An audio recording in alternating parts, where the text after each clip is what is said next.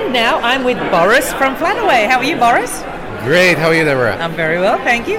Boris, can you please tell us what does Flataway do? All right, Flataway is a new kid on the block. Yeah. So we are like an OTA, but Yeah. on the supply side, we only work with professional property managers. Yeah.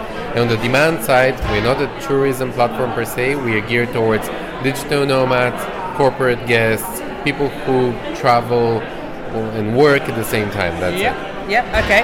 And where is your is your target audience?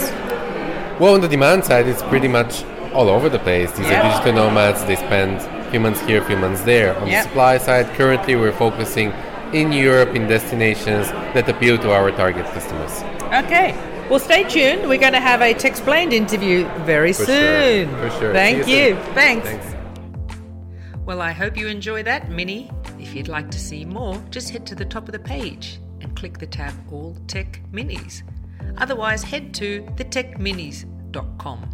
If you've got more time and you want to watch longer interviews, you can head to thetechsplainedseries.com. See you next time.